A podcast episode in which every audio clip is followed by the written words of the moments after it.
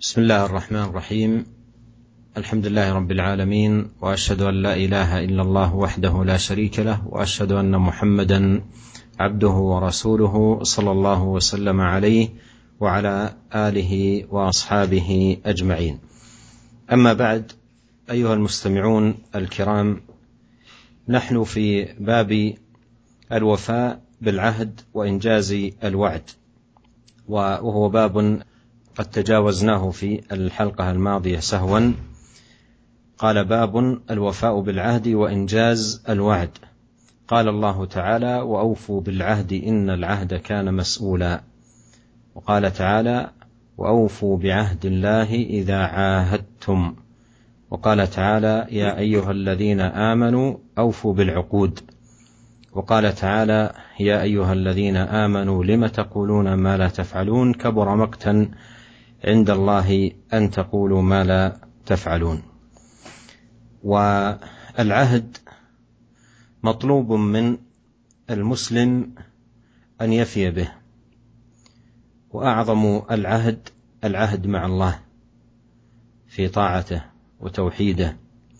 عندما تقول في صلاتك إياك نعبد وإياك نستعين هذا عهد أخذته على نفسك. أن تلتزم بعبادة الله وإخلاص الدين له وأن تستعين بالله وحده في أمورك كلها فأوفي بعهدك. أعظم ما يكون العهد العهد مع الله. ثم بعد ذلك العهد مع عباده. ومن ومن هذا العقود التي تقع بين الناس فيجب على الإنسان أن يلتزم بكل ما يكون بينه وبين العباد من عقود ما لم يكن فيها حرام. وأورد المصنف رحمه الله تعالى آيات كريمات فيها الأمر بالوفاء بالعهد وأن ذلك من مقتضيات الإيمان وأن المؤمن يفي بالعهد. بخلاف المنافق كما سياتي معنا فيما ساقه المصنف رحمه الله تعالى من احاديث Setelah beliau mengucapkan pujian kepada Allah Subhanahu wa taala dan bersyahadat bahwa tidak ada ilah yang berhak disembah kecuali Allah dan bersyahadat bahwa Nabi Muhammad adalah utusan Allah dan semoga salawat dan salam kepada Rasulullah Shallallahu Alaihi Wasallam, keluarganya dan para sahabatnya. Beliau berkata, "Amma ba'du, para pendengar sekalian, kita berada di bab yaitu melaksanakan janji, menepati janji. Karena bab ini kata beliau terlewat ya karena beliau kemarin eh, sahwan yaitu terlupakan oleh beliau. Maka kita kembali kepada bab yang ke-86 ini yaitu tentang menepati janji. Di mana penulis yaitu Al-Imam An-Nawawi membawakan firman Allah Subhanahu wa taala, "Wa aufu bil ahdi innal ahda kana mas'ula." Dan penuhilah, penuhilah janji. Sesungguhnya janji itu pasti dimintai pertanggungjawabannya.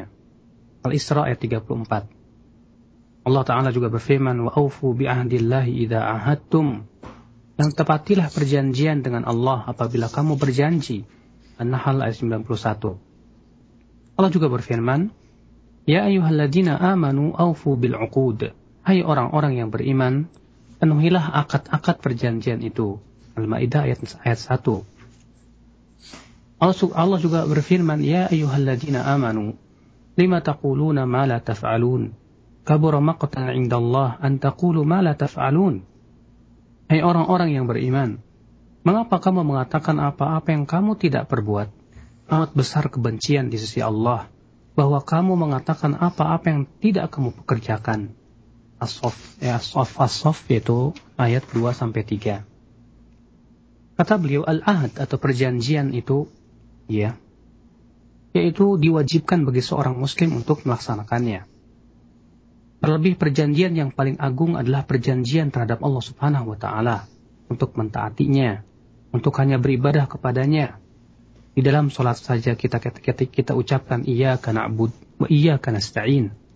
Ini adalah perjanjian yang memberikan konsekuensi agar kita hanya beribadah kepada Allah. agar hanya kita mengikhlaskan ibadah kepada Allah dan memurnikan ibadah itu kepada Allah Subhanahu wa taala dan senantiasa kita isti'anah memohon pertolongan kepadanya ya untuk senantiasa menyempurnakan ibadah tersebut. Kemudian uh, perjanjian yang kedua di mana yang pertama itu ya perjanjian yang yang paling agung yaitu terhadap Allah Subhanahu wa taala. Yang kedua adalah perjanjian di antara para hamba. Ya, seperti perjanjian di dalam masalah akad-akad ya entah itu akad jual beli ataupun yang lainnya. Maka semua itu adalah harus dilaksanakan selama di sana tidak terdapat padanya keharaman.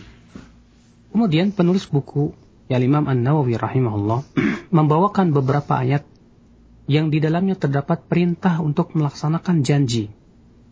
Dan jelas kata beliau ini merupakan konsekuensi iman dan bahwasannya seorang mukmin dia harus melaksanakan janji Berbeda tentunya dengan orang munafik ya sebagaimana telah disebutkan dalam ayat-ayat yang disebutkan oleh Imam Nawawi dalam kitabnya ini. ثم أورد رحمه الله تعالى حديث أبي هريرة رضي الله عنه أن رسول الله صلى الله عليه وسلم قال آية المنافق ثلاث إذا حدث كذب وإذا وعد أخلف وإذا اؤتمن خان متفق عليه زاد في رواية لمسلم وإن صام وصلى وزعم أنه مسلم. وهذا الحديث ذكر فيه النبي صلى الله عليه وسلم ثلاث علامات للمنافقين. هي من صفات أهل النفاق وليست من صفات أهل الإيمان.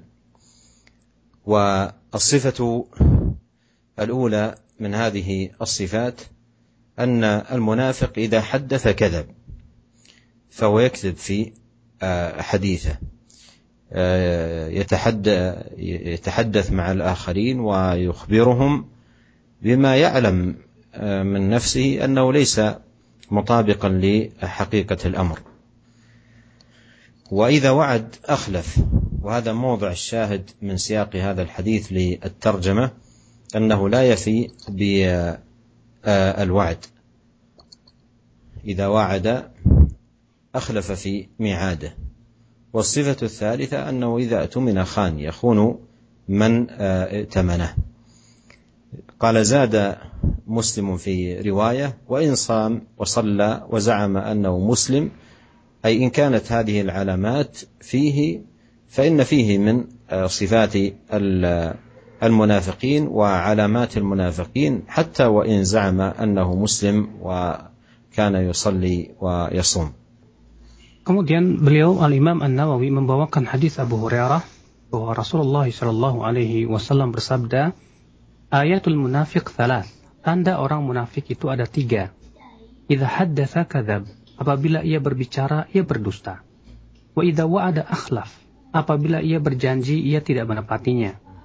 Wa idza tumina khana dan apabila diberikan amanah, ia berkhianat. Keluarkan oleh Bukhari dan Muslim.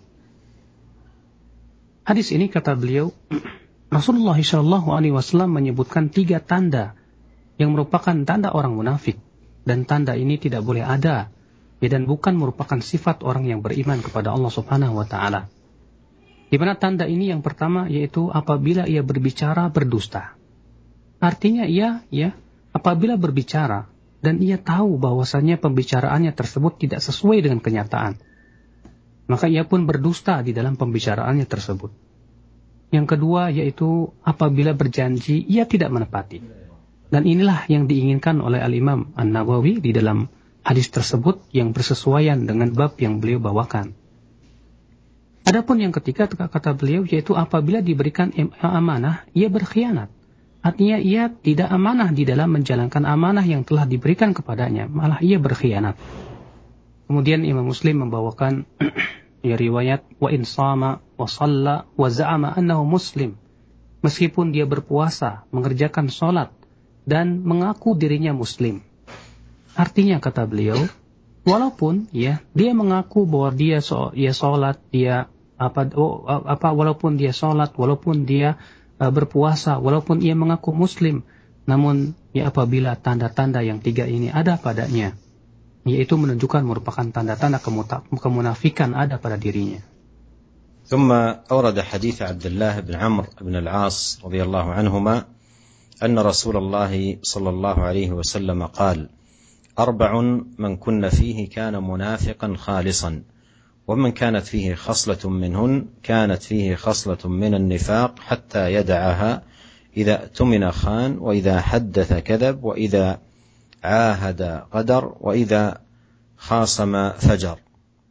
وهذا فيه ذكر أربع علامات من علامات المنافقين وخصالهم وهو يشترك مع الحديث السابق في علامتين. يشترك معه في إذا اؤتمن خان وإذا حدث كذب. وزاد خصلتين إذا عاهد غدر وإذا خاصم فجر. فيتحصل لنا من مجموع الحديثين حديث أبي هريرة وحديث عبد الله بن عمرو بن العاص خمس خصال للمنافقين. الأولى إذا حدث كذب والثانية إذا وعد أخلف والثالثة وإذا أتمن خان والرابعة وإذا عاهد غدر والخامسة وإذا خاصم فجر. وجميع هذه الخصال خصال المنافقين هي من النفاق العملي لأن النفاق نوعان نفاق عملي ونفاق اعتقادي. النفاق الاعتقادي هو أن يظهر الإيمان ويبطن الكفر. إذا لقوا الذين آمنوا قالوا آمنا وإذا خلوا إلى شياطينهم قالوا إنا معكم إنما نحن مستهزئون. وأما النفاق العملي فهو أن يظهر أمورا ويبطن خلافها مما لا تعلق له بأصل الاعتقاد. فكأن يظهر مثلا الوفاء وهو خائن يظهر الصدق وهو كاذب يظهر أحقيته بالأمر وهو أيضا غير صادق إذا خاصم فجر فهذه كلها من النفاق العملي وهي من علامات المنافقين وخصالهم Kemudian beliau membawakan yaitu hadis Abdullah bin Amr bin Al-As semoga Allah meridainya bahwasanya Rasulullah Shallallahu alaihi wasallam bersabda Arba'un man kunna fihi kana munafiqan khalisan Ada empat perkara yang barang siapa memilikinya berarti dia sudah menjadi termasuk munafik yang tulen. Apa itu? Yaitu kata Rasulullah, "Wa man kanat fihi khoslatun minhunna kanat fihi khoslatun minan nifaqi hatta yada'aha." Dan barang siapa yang memiliki salah satu darinya, berarti di dalam dirinya terdapat satu kriteria kemunafikan sehingga dia meninggalkannya. Yaitu yang pertama, idza tumina khan, apabila diberikan amanah ia berkhianat. Wa idza haddatsa apabila ia berbicara ia berdusta. Wa idza ahada dan jika ia berjanji ia mengingkari. Serta wa idza khasama fajar, dan apabila ia berbantahan dia melampaui batas. Muttafaqun alaih. Di sini kata beliau, Imam Rasulullah SAW menyebutkan empat tanda orang munafik, di mana dua tanda bersekutu dengan dua tanda dalam hadis yang sebelumnya, yaitu dan ditambahkan padanya dua yaitu yang lainnya. Adapun yang ditambahkan Rasulullah SAW yaitu idza ahada ghadar apabila ia berjanji ia tidak menepatinya atau mengingkarinya dan yang ke, yang kedua yaitu wa idza khasama fajar. Apabila ia berbantahan dia melampaui batas. Jadi kata beliau, ya dari uh, dua hadis tadi, ya uh, gabungan daripada sifat-sifat orang munafik itu berarti ada lima. Yang pertama, apabila berbicara berdusta. Yang kedua, apabila ia berjanji tidak menepati. Yang ketiga yaitu apabila ia diberikan amanah maka ia khianat. Dan yang ketiga, yang keempat yaitu apabila ia ia memberikan janji tapi ia mengingkari. Kemudian yang kelima yaitu apabila ia berbantahan, itu bertengkar, maka ia melampaui batas. Dan, dan kata beliau, semua perangai-perangai tadi itu termasuk nifak amali dan bukan nifak etikadi karena nifak itu kata beliau ada dua macam. Yang pertama yang disebut dengan nifak etikadi. Apa itu? yaitu memperlihatkan keimanan. Ya, akan tetapi ia menyembunyikan kekafiran. Sebagaimana Allah Subhanahu wa taala berfirman di dalam surat Al-Baqarah, "Ya wa idza laqul ladzina amanu qalu amanna apabila mereka bertemu dengan orang-orang yang beriman, mereka berkata kami beriman. Ya wa idza khalau ila syayatinihim qalu inna ma'akum innama nahnu mustahzi'un. Tapi apabila mereka bertemu dengan teman-teman mereka, mereka berkata sesungguhnya kami bersama kalian, kami hanyalah memperolok saja. Ini adalah nifak akidah, ya. Adapun nifak amali yaitu memperlihatkan perkara-perkara yang tidak sesuai dengan ya apa yang ada pada batinnya. Ya dari apa-apa yang tidak ber, ber, ber, apa, berhubungan dengan masalah akidah tidak berhubungan dengan masalah keyakinan. Sebuah contoh saja misalnya orang yang berdusta. Orang yang berdusta menampakkan sesuatu yang tidak sesuai dengan hakikatnya. Di mana ya orang yang berdusta sebetulnya tahu bahwa apa yang diucapkan tersebut tidak sesuai dengan kenyataan. Maka ini disebut dengan nifak amali. Ya, tidak termasuk ya dan ia bukan termasuk nifak keyakinan ya kata beliau. Nah. ثم أورد رحمه الله تعالى حديث جابر رضي الله عنه قال قال لي النبي صلى الله عليه وسلم لو قد جاء مال البحرين قد أعطيتك هكذا وهكذا وهكذا فلما فلم يجيء مال البحرين حتى قبض النبي صلى الله عليه وسلم. فلما جاء مال البحرين أمر أبو بكر رضي الله عنه فنادى من كان له عند رسول الله صلى الله عليه وسلم عيدة أو دين فليأتنا. فأتيته وقلت له إن النبي صلى الله عليه وسلم قال لي كذا وكذا فحثى لي حثية فعددتها فإذا هي خمسمائة. فقال لي خذ مثليها متفق عليه. وهذا مثال عظيم للوفاء بالعهد. والعهد كان من النبي صلى الله عليه وسلم والذي وفى به خليفته رضي الله عنه آه، بعد أن جاء المال الذي وعد النبي صلى الله عليه وسلم جابرا أن يعطيه منه فوفى بهذا آه، صديق الامه ابو بكر رضي الله عنه وارضاه وعن الصحابة أجمعين وهذا مثال عظيم جدا من أمثلة الوفاء بالعهد وبه ختم المصنف رحمه الله تعالى هذه الترجمة Kemudian beliau membawakan hadis Nabi Shallallahu Alaihi Wasallam dari Jabir bahwa ia berkata, bahwasanya Nabi Shallallahu Alaihi Wasallam bersabda kepadanya, jika harta dari Bahrain nanti datang, maka aku akan memberimu sekian, sekian, dan sekian. Namun harta itu, itu pun tak kunjung datang sampai harinya Nabi Shallallahu Alaihi Wasallam wafat. Dan ketika harta dari Bahrain itu datang, Abu Bakar radhiyallahu anhu memerintahkan seseorang untuk berseru. Maka ia dia berseru, Barang siapa yang ada janji atau piutang pada Rasulullah Shallallahu Alaihi Wasallam, maka hendaklah dia datang kepada kami. Maka piutang pada Rasulullah Shallallahu Alaihi Wasallam, maka aku pun mendatanginya dan kukatakan kepadanya, Sesungguhnya Nabi Shallallahu Alaihi Wasallam pernah mengatakan kepadaku begini dan begitu. Maka Abu Bakar mengambil per, ya, harta sepenuh kedua telapak tangannya dan memberikannya kepadaku. Lalu aku menghitungnya ternyata berjumlah 500. Kemudian aku kemudian dia berkata kepadaku, ambillah dua kali lipatnya. Muttafaqun alaih. Hadis ini kata beliau merupakan perumpamaan yang agung sekali, ya sebuah contoh yang agung sekali bagaimana melaksanakan janji. Di mana janji itu sebetulnya dari Nabi Shallallahu Alaihi Wasallam, di mana Nabi Shallallahu Alaihi Wasallam berjanji kepada Jabir bahwa nanti kalau datang ya harta dari Bahrain, beliau akan memberikan harta itu ya sekian sekian sekian. Lalu ternyata ya uh, harta itu belum datang di zaman beliau sampai Rasulullah SAW meninggal dunia.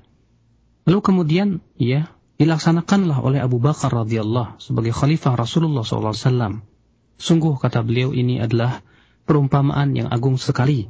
Ya di mana Imam An-Nawawi rahimahullah menutup uh, bab ini dengan hadis tersebut. Nah, Syekh. ثم عقد رحمه الله تعالى ترجمة بعنوان باب الأمر بالمحافظة على ما اعتاده من الخير وهذه تحدثنا عنها في اللقاء السابق Kemudian beliau membawakan bab selanjutnya yaitu memelihara kebaikan yang biasa dikerjakan dan kita kemarin sudah uh, membahasnya. قال رحمه الله باب استحباب طيب الكلام وطلاقة الوجه عند اللقاء. وهذان من آداب الشريعة العظيمة التي حث عليها النبي الكريم عليه الصلاة والسلام وهو أن ينتقي المرء مع إخوانه ومن يلقاهم من الكلام أطيبه ويحدثهم بالكلام الطيب وبالأسلوب الطيب واللهجة الطيبة وأيضا يلقاهم بالوجه الطليق لا أن يلقاهم بالوجه العابس. وقد قال الله سبحانه وتعالى واخفض جناحك للمؤمنين. أورد المصنف رحمه الله قول الله تعالى واخفض جناحك للمؤمنين. وخفض الجناح هو لين الجانب لأن المراد بالجناح الجانب والمرء له جانبان. فالمراد بخفض الجناح أن يلين جانبه لإخوانه لا أن يلقاهم بالقسوة والشدة والفظاظة والغلظة ونحو ذلك. وأورد قول الله سبحانه ولو كنت فظا غليظ القلب لانفضوا من حولك وهذا فيه أن المرء إذا كان غليظ القلب إذا كان غليظ القلب سيء المعاملة قاسيا مع الناس الناس لا يرتاحون إليه ولا يألفونه ولا يحبون معاشرته.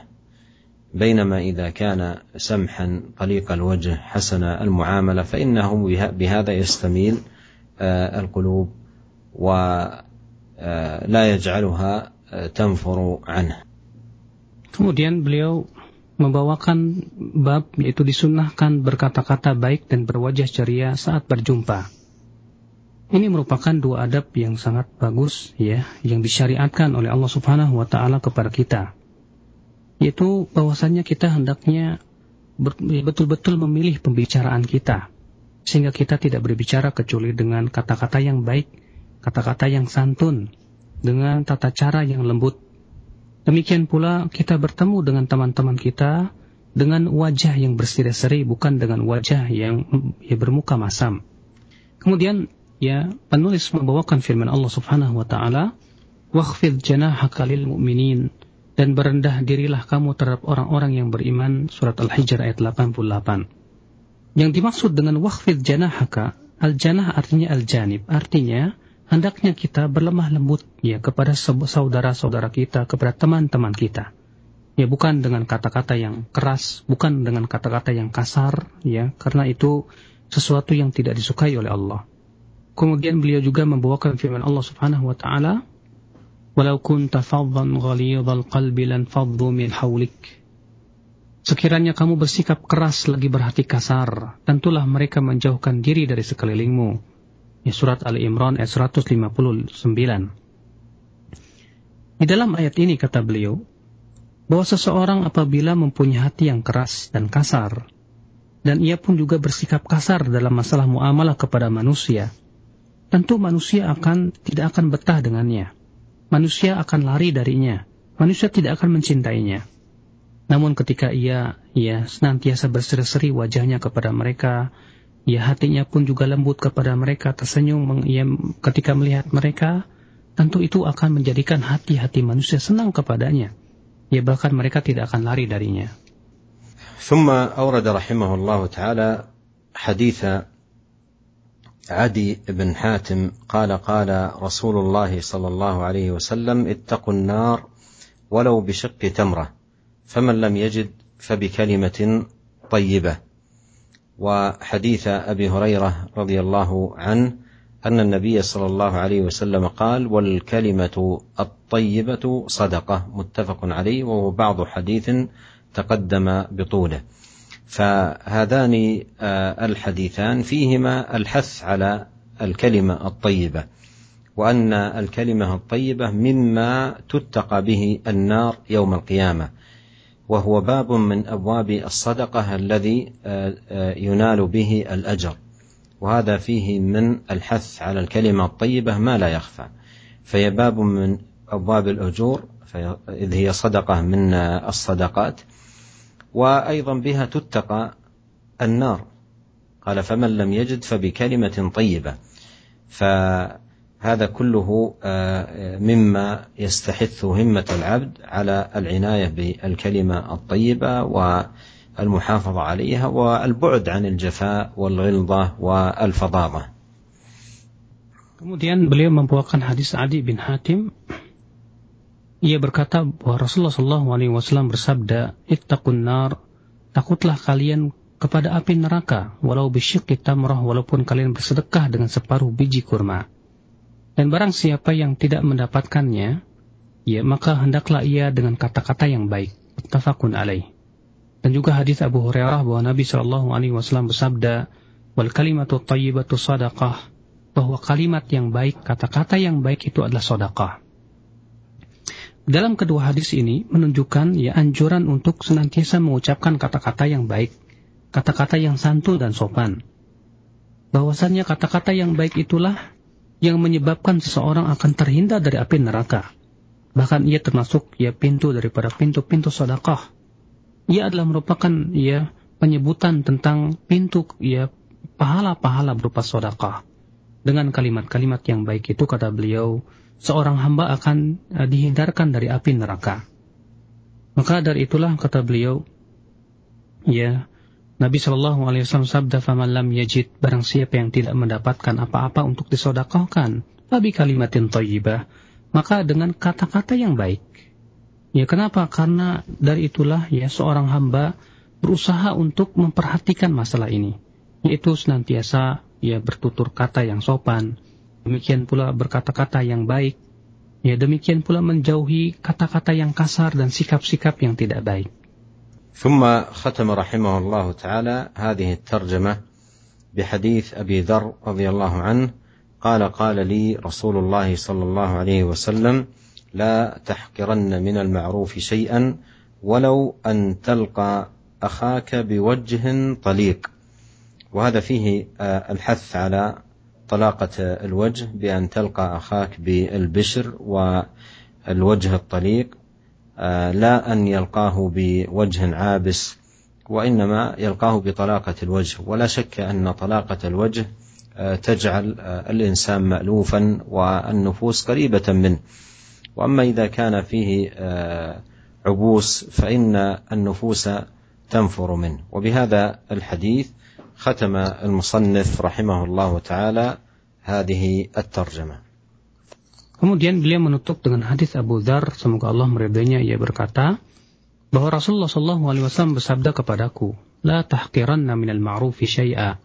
Jangan kamu menganggap remeh dari kebaikan sedikit pun juga. Walau antal akhaka biwajhin taliq, rahu muslim. Walaupun kamu ya, bertemu dengan saudaramu dengan wajah yang berseri-seri. Dikeluarkan oleh Imam Muslim. Di dalam hadis ini kata beliau terdapat anjuran untuk memperlihatkan wajah yang berseri-seri. Ya, ketika kita bertemu dengan saudara kita. Dan agar kita tidak memperlihatkan wajah yang bermuka masam. Ya, dan tentunya tidak ragu lagi kata beliau bahwa seorang manusia ketika ia senantiasa memperlihatkan wajah yang berseri-seri, tentu manusia yang akan akan merasa dekat kepadanya. Dia akan merasa senang kepadanya. Berbeda apabila wajahnya itu senantiasa memperlihatkan e, bermuka masam ya maka pada waktu itu manusia akan lari darinya. Dan hadis ini sebagai apa namanya penutup daripada bab yang dibawakan oleh Imam Nawawi rahimahullah. نعم شيخ قال رحمه الله تعالى باب استحباب بيان الكلام وإيضاحه للمخاطب وتكريره ليفهم إذا لم يفهم إلا بذلك وهذا من آداب الخطاب وآداب الكلام أن يكون الكلام واضحا وإذا احتاج المقام إلى أن يكرر الكلام لا بأس أن يكرر من أجل أن يفهم آه، المخاطب فهذا أدب من آداب آه، الخطاب. أورد حديث أنس رضي الله عنه أن النبي صلى الله عليه وسلم آه، كان إذا تكلم بكلمة أعادها ثلاثا حتى تفهم حتى تفهم عنه. وإذا أتى على قوم فسلم عليهم سلم عليهم ثلاثا رواه البخاري. فهذا الحديث الذي ساقه رحمه الله فيه أن المقام إذا احتاج إلى إعادة الكلمة من أجل أن تفهم وتكون واضحة لدى المخاطب فتكرر عليه ثلاث مرات ليقع وضوحها ولتكون مفهومه عنده فهذا من الاداب التي جاءت الشريعه بالترغيب فيها وكانت من هدي نبينا الكريم عليه الصلاة والسلام Kemudian beliau membawakan bab yaitu disunahkan menjelaskan ucapan kepada lawan bicara dan mengulanginya supaya dipahami jika memang diperlukan. Di mana di sini beliau membawakan hadis Anas semoga Allah meridainya bahwa Nabi Shallallahu Alaihi Wasallam kata beliau ini merupakan adab di dalam berbicara. Yaitu hendaknya kita ya berbicara itu dengan pembicaraan yang jelas dan mudah dipahami oleh manusia. Dan apabila memang ya diperlukan untuk diulang diulangi kata beliau supaya dipahami maka tidak apa-apa. Kemudian beliau membawakan hadis Anas ya bahwa Nabi Shallallahu alaihi wasallam karena idza takallama bi kalimatin ahad a'adaha thalathan adalah Nabi Shallallahu alaihi wasallam jika menyampaikan kata-kata maka beliau mengulanginya sampai tiga kali ya hatta tufham anhu sehingga benar-benar difahami. Wa idza ata ala qaumin dan apabila beliau mendatangi suatu kaum, assalamu alaihim dalam beliau mengucapkan salam kepada mereka, ya salam alaihim thalathan beliau ucapkan salam tiga kali pula dikeluarkan oleh Imam Bukhari. Hadis ini kata beliau menunjukkan bahwa apabila memang dibutuhkan untuk mengurangi ya, ucapan kita, ya supaya dipahami oleh orang yang mendengarnya, maka tidak apa-apa kita ya ulangi Bahkan sampai tiga kali kita ucap, ya kita ulangi. Ya kenapa? Karena tujuannya agar benar-benar difahami oleh para pendengarnya.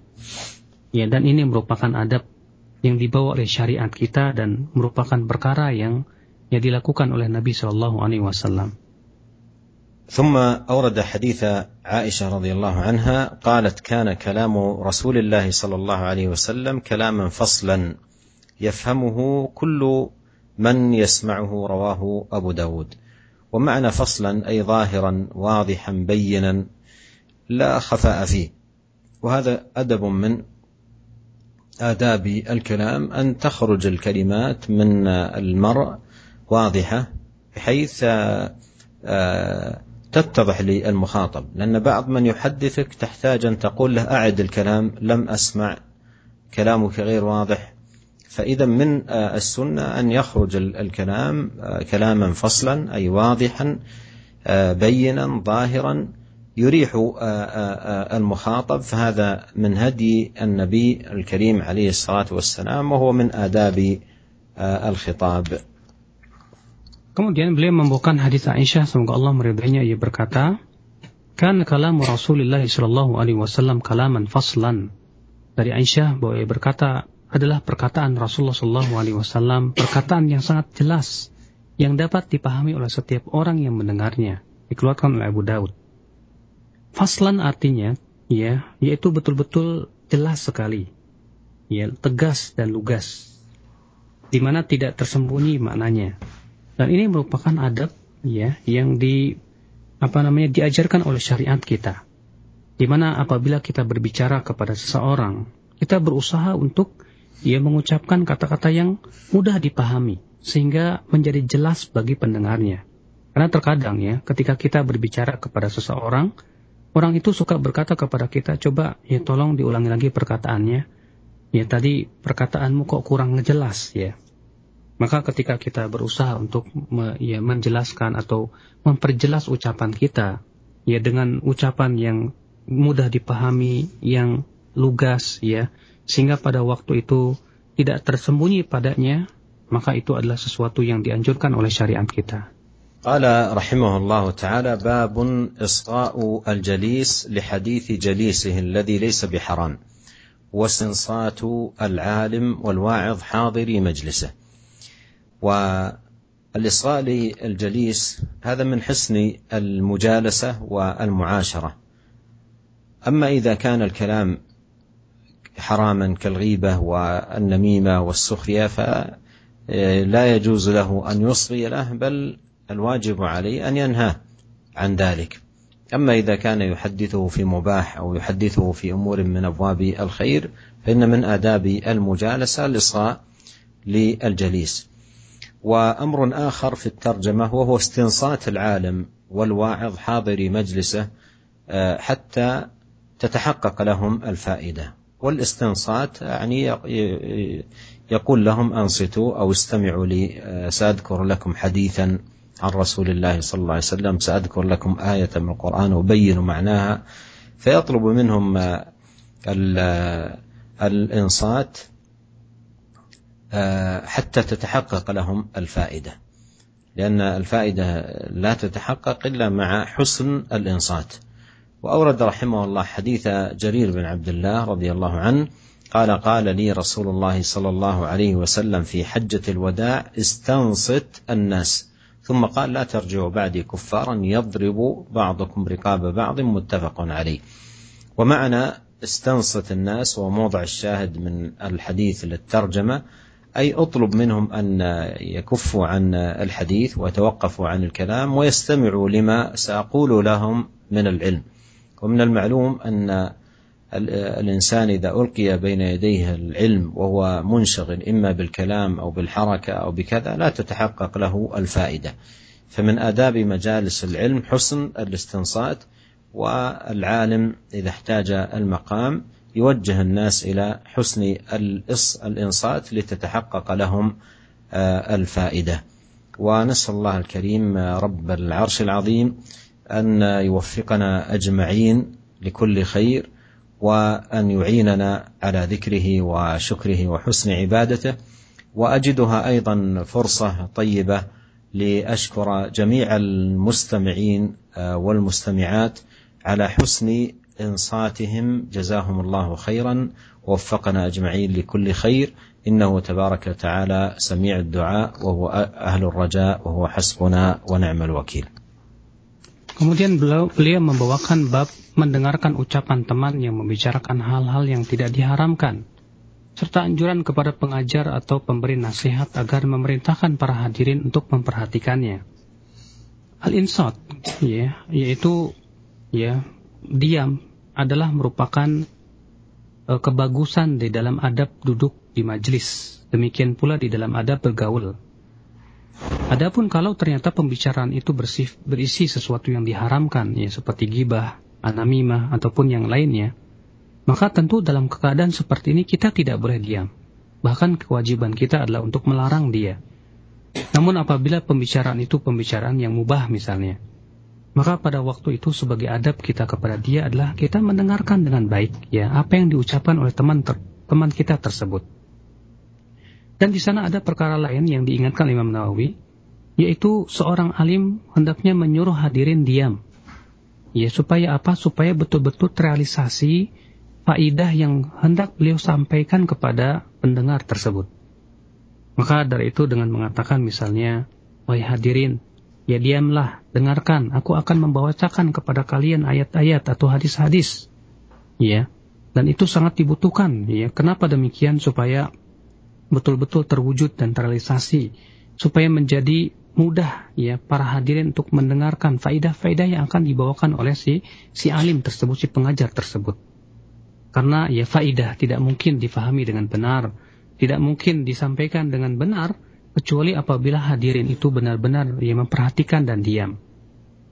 Kemudian kata beliau beliau membawakan hadis Jarir bin Abdullah ia berkata bahwa Rasulullah Shallallahu Alaihi Wasallam bersabda kepadaku di haji wada. Istansitin nas, mintalah orang-orang ya agar diam. Tumakal kemudian beliau bersabda, La tarji'u ba'di kufaran yadribu ba'dukum riqab riqaba ba'din. Sepeninggalkan sepeninggalku kelak, kalian jangan sampai kembali menjadi kafir, di mana sebagian di antara kalian memenggal leher sebagian yang lain. Muttafaqun alaih. Makna istansit artinya minta, ya kepada mereka agar diam. Ya agar mereka tidak melanjutkan pembicaraan. Ya. Dan aku akan aku akan mengucapkan atau menyampaikan sesuatu ya kepada kalian. Dan telah uh, sesuatu ikhwata Islam azan ya Allah wa yakum bahwa ilmu itu tidak akan bisa ya uh, disampaikan dengan jelas kecuali apabila mereka itu diam. Dan kata beliau, adab-adab ya majlis bermajlis ilmu adalah yaitu betul-betul diam dan memperhatikan dengan benar. Di mana seorang alim apabila butuh untuk ya menyuruh orang-orang diam, maka hendaklah dia melakukan itu agar betul-betul tersampaikan faedah-faedah yang hendak ia sampaikan. Dan akhirnya kata beliau kita mohon kepada Allah Subhanahu wa taala agar Allah memberikan taufik kepada kita dan juga di dalam kesempatan yang baik ini ya saya berterima kasih kepada para pendengar atas ya kebagusan mereka di dalam diam mendengarkan uh, penjelasan-penjelasan di dalam pelajaran kita ini. Semoga Allah memberikan kepada mereka balasan kebaikan. Dan kita ya memohon kepada Allah semoga Allah memberikan kepada kita berbagai macam kebaikan kepada kita. Wabillahi taufik nah. kami mengucapkan terima kasih kepada Fadilatul Syekh Jazakallah khairan atas uh, dars yang disampaikan. Semoga Allah Subhanahu wa taala memberkahi dan menjaga serta uh, memberikan keberkahan atas ilmu yang beliau sampaikan dan juga untuk Al Ustaz Abu Yahya Badrul Salam Hafirullah yang telah menerjemahkan dars kita di sore hari ini. Mohon maaf karena keterbatasan waktu telah uh, datang adzan uh, atau waktu adzan yang akan kami kumandangkan sesaat lagi untuk sholat maghrib bagi wilayah Jakarta dan sekitarnya. Selamat menunaikan ibadah sholat maghrib untuk Anda. Semoga Allah Subhanahu wa Ta'ala menerima seluruh amal ibadah kita. Dan kami undur diri dan mohon maaf atas segala kekurangan kami. Wassalamualaikum warahmatullahi wabarakatuh.